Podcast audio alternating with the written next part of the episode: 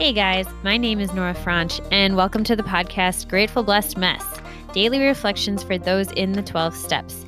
I am a fellow 12 stepper and certified mindset coach, and I am here to introduce you to the value of mindset coaching in your 12 step journey. So if you feel like you are stuck in the steps, if you're slipping and sliding with your abstinence, mindset coaching may help you as it did me, and you can find me at CatholicMindsetCoaching.com. These episodes are meant to invite you in to consider the truths of 12 step wisdom and to join in the very real struggle of living them in action. I hope that it feels almost like a mini meeting, and I invite you to contribute your own share on the Grateful Blessed Mess Facebook group to keep the discussion going. My comments are based on my own experience, so feel free to take what you like and leave the rest. But my hope is to encourage you on your own daily 12 step journey. As they say, you cannot stay clean on yesterday's shower. So without further ado, let's begin.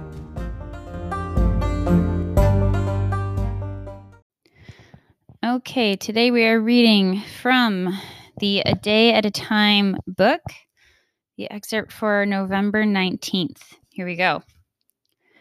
I no longer argue with people who believe that satisfaction of our natural desires is the primary purpose of life. It's not our business in the program to knock material achievement. When we stop and think about it, in fact, no group of people ever made a worse mess of trying to live by that La Dolce Vita formula than we did. We always insisted on more than our share in all areas. And even when we seemed to be succeeding, we fueled our addictions so that we could dream of still greater successes. Am I learning that material satisfactions are simply byproducts and not the chief aim of life? Am I gaining the perspective to see that character building and spiritual values must come first? Today I pray. May I recognize that I never did handle excesses very well, based on my past experience.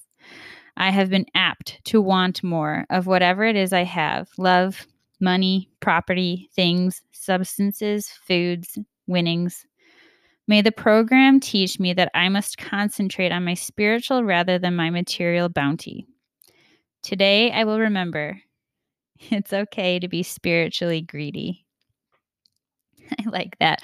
But I need to comment on that very first part that I no longer argue with people who believe that satisfaction of our natural desires is the primary purpose of life. Because now it irks me.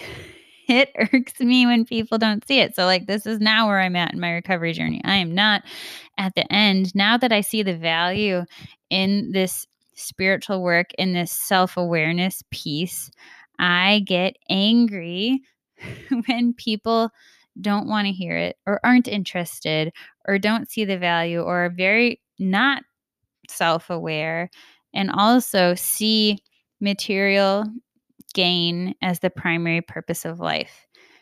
And underneath that anger is sadness because to me, I get sad because there's so much more. And it's also so elusive. Like once you get those material things, then what? Or you never get them and you're perpetually living with this lie that that will make me happy. And so the gift in receiving it and then not feeling that happiness is that you're then forced to reckon with the fact that those material things won't bring you the happiness that you desire. But then the hard part about not receiving it and always searching for it and always spinning your wheels for it is it never clashes with that assumption, that belief, that lie that this will make me happy. And um, for me, that was that just brings me back to one of the last binges I ever had. That was an like a gift from God. I remember sitting in my parents' attic. It was a hot summer day. I was studying for board exams and uh, I was in a bad place and I was I had decided to just indulge in my you know item of choice and I, remember halfway through it, just like looking at it, being like, this isn't even helping. and looking down and be like, I don't even, I don't even want this. Like even that does like I finally hit that wall where I couldn't keep chasing that, oh, just a little bit more I'll get me there. Just a little bit more I'll get me there. Just a little bit more I'll get me there. For whatever reason, God gave me this gift of getting to the place where I was like, oh my gosh, I don't even want this thing that I was so sure I wanted. This thing that I just chased and chased and chased. And I didn't get clean from that moment on, but it was memorable and it really shifted something big for me. And I had been in program for almost two years at that point, just slipping and sliding, starting and stopping, abstinent, losing abstinence, you know, 30 days, 60 days, 90 days, zero days, um, over and over and over again. So embarrassed, so ashamed, so disgusted with myself. Um, and also, I will just say never, never feeling any judgment for that in the rooms. Goodness. Just feeling love. Like the degree of pain I was in, inversely, I felt that much love.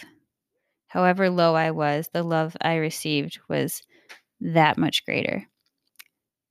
And I hope you experience the same thing that that is irreplaceable and forever grateful I will be for that experience. And I hope you even get a hint of that here, even though it's a podcast, even though we don't see each other's faces. Like you are loved in your pain. And if you are listening, you are doing something good for yourself. This is a good thing. And keep listening and keep reaching out and it's possible that I may have started a Facebook group at this point for people to just come and share and talk about the daily um, goings on, the, the daily reflections and like their own struggles and their own thoughts on what was brought up. Because I, I really want to do that so people have a place where they can share and feel seen. And so maybe maybe that's up and running and if it is go check it out. I want you to i want you to see it if that speaks to you and if that helps you to feel seen and loved. And i just want to say that i love you guys and that's my cue with that i pass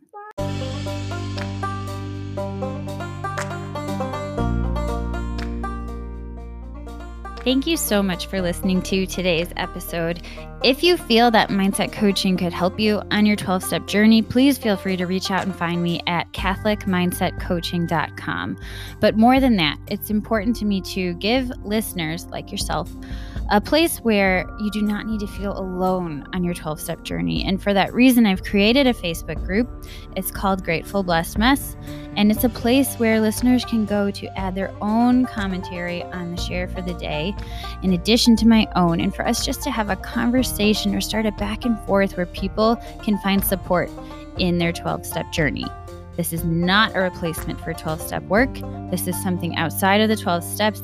It is simply something that has a heart for the 12 steps and those who are in it. And so, welcome. If you are here, chances are you may also be a bit of a mess. And I hope that you can learn to find some gratitude in the blessings that have come from your messes.